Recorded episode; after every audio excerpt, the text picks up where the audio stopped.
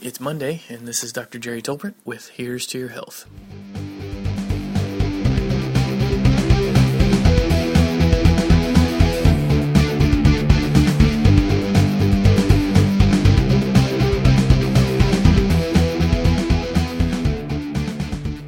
As promised, today we're going to talk about something that is making headlines in the physician arena. May not be as obvious to patients, and it honestly may not be as important to patients initially on first glance, but it's something that's very important to physicians and is becoming more so. I will give the caveat that in the practice type that that I'm currently engaging in, it's not as big a deal to me because Medicare reimbursement is not something that I'm relying on for a large portion of my income. I'm still seeing Medicare patients, but I'm seeing them apart from the Medicare system. And if you're interested in finding out uh, about more about my practice, you can visit totalaccessphysicians.com, uh, all one word. So back to the SGR, the sustainable growth rate.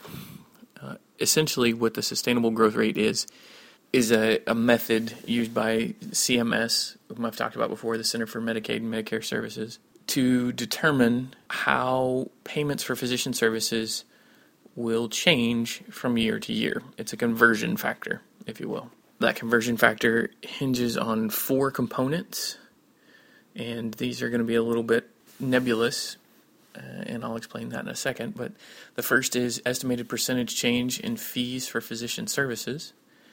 The second is the estimated percentage change in the number of Medicare beneficiaries, people receiving Medicare benefits. The third is the estimated 10 year average of the change in gross domestic product per capita, meaning how much money per head is being generated in revenue for individuals. And finally, the estimated percentage change in expenditures due to changes in laws or regulations, meaning any laws that have been enacted that change the reimbursement for Medicare and Medicaid services. All of these are plugged into a relatively difficult equation in order to arrive at a number that is used to calculate how much uh, increase or decrease there will be in reimbursement for services provided under Medicare. The SGR came into being in 1997, and since then, there are only two instances where uh, there were significant increases in payment to physicians. Every year, there's been a decrease in physician payment compared to the previous year when using the SGR as a conversion factor. Interestingly, though, over the last three years, Congress has enacted extender acts, or what they call a doc fix, in order to postpone the decreases in physician reimbursement. And because of that, the decreases are going to hit very hard and very fast on January 1 of 2012 if something permanent is not done to fix the problem currently a 30% decrease in physician reimbursement is planned to go into effect on January 1. Since most practices would account a quarter of Medicare patients as the main body of their primary care practice, it's important to note that that would mean that one third of one quarter of the revenue, so one twelfth of the revenue generated for physician offices, is therefore in danger of, of being cut. Don't take this as complaining over payment. Physicians are well compensated for what they do, uh, and it's not something that I'm putting forth as a rant per se. Instead, this is a statement of, of concern that as this SGR continues to uh, devalue physician services, over time, it's going to limit the number of physicians who accept Medicare patients, and it's going to therefore cause detrimental changes in access for Medicare beneficiaries who need physicians. There was a AMA survey a few years ago that 60% of responding physicians reported they would have had to limit the number of new Medicare patients they treated.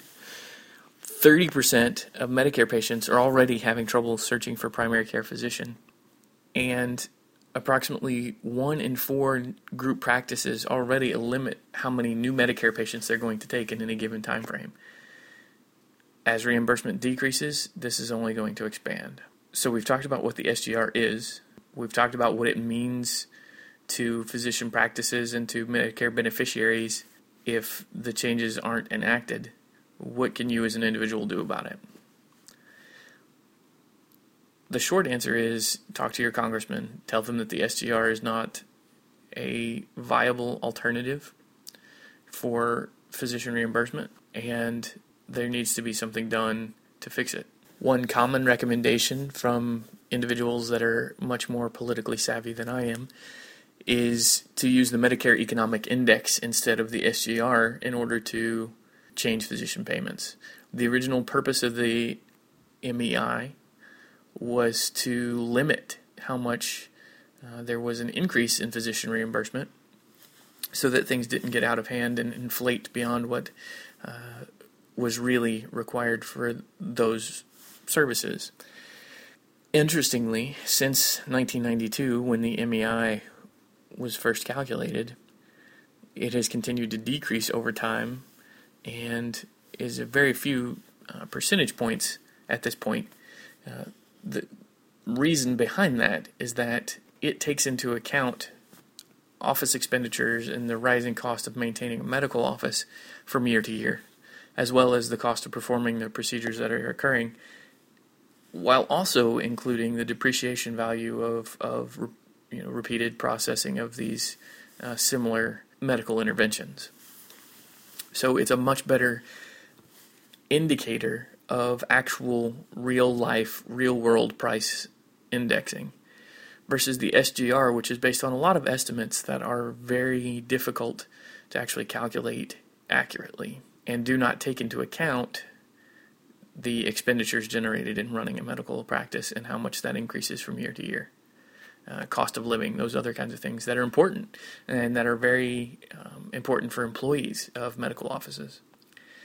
So essentially, this is a chance for you to actually be involved in advocacy for uh, your physician.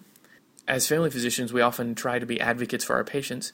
This is a time where we're asking our patients to, to perhaps be advocates for us and to make sure that we can sustain uh, the medical practice and medical access for patients that are receiving government assistance and government benefits that they've paid into for their whole lives and that we're paying into as well uh, for our retirement. It's not something that just affects uh, individuals now or individuals in the future.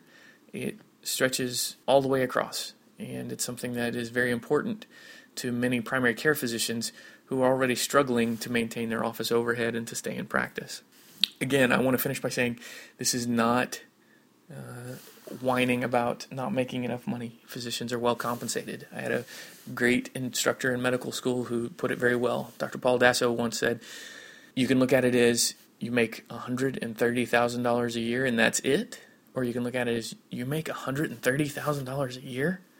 Uh, that's average salary for family physician based on 2008 numbers. And that's a lot of money especially in, in hard economic times like this. So the difficulty here is to not make it sound like we're whining about not getting enough money. The problem is is that the reimbursement for the services that we're required to provide and that we are required to do by government mandate are now being devalued. They're asking us to do more for less money. And and again, there is a limit to what anyone will do uh, when you start cutting their reimbursement. So, again, talk to your congressman. Tell them that the SGR needs to be completely and permanently fixed, not just band aided for another fiscal year like it was last year. This is Dr. Jerry Tolbert, and here's to your health. The contents of this podcast are not intended to diagnose, treat, cure, or prevent any disease. Uh, the physicians involved do not in any way guarantee or warrant the accuracy, completeness, or usefulness of any of the messages presented herein and will not be responsible for any of the content of any message. For all medical questions, always consult your personal physician for any specific medical advice.